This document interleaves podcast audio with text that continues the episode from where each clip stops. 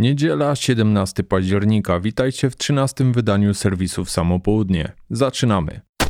Litwa zakupi od Niemiec kolejne karabinki HKG-36. Podpisany z końcem września kontrakt opiewa na kwotę 19 milionów euro i przewiduje dostawę broni w latach 2022-2023. Należy wspomnieć, że Heckler und Koch G36 w różnych odmianach jest standardowym karabinkiem litewskiej armii od 2007 roku. Przez lata broń w kolejnych dostawach przechodziła szereg modyfikacji. Obecny model posiada oznaczenie G36 KA4M1. Zmodyfikowano w nim m.in. kolbę, chwyt oraz szynę do montażu optyki. Najnowszy model jest dostosowany także zarówno dla strzelców prawo, jak i leworęcznych. Są także plany zakupu w Izraelu m.in. karabinów maszynowych Negev.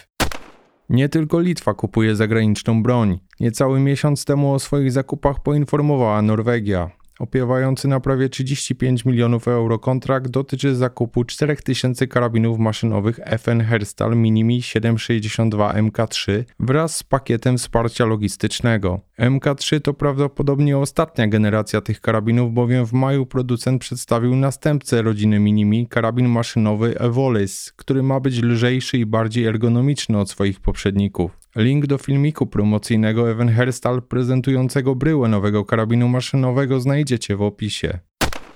Elkan Spectre DFCS, czyli Digital Fire Control Sight, to zbliżająca się rewolucja w dziedzinie celowników optoelektronicznych montowanych na karabinkach. Urządzenie samodzielnie określa temperaturę, wilgotność powietrza, ciśnienie atmosferyczne, dystans do celu, parametry balistyczne używanej broni i amunicji, a nawet nanosi poprawki w wypadku odchylenia osi broni od pionu. Wszystko to dzieje się w ułamkach sekund, nie wymagając od strzelca osobnych pomiarów obliczeń i ręcznego wprowadzenia poprawek na celowniku. DFCS pozytywnie przeszedł testy wytrzymałościowe obejmujące działanie w różnych warunkach atmosferycznych i upadek z wysokości. A wszystko to po to, aby zwiększyć skuteczność żołnierza na polu walki podczas rażenia celu na większym dystansie. Podczas testów z urządzenia korzystali zarówno strzelcy wyborowi, jak i zwykli żołnierze. Dzięki przewadze, jaką daje nowy celownik, nawet niewyszkolony na snajpera żołnierz był w stanie skutecznie razić cele na dystansie do 800 metrów. Trzeba przyznać, że takie statystyki robią wrażenie.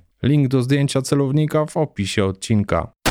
Mail kontaktowy i wszystkie linki w opisie odcinka. To wszystko na dzisiaj. Do usłyszenia jutro.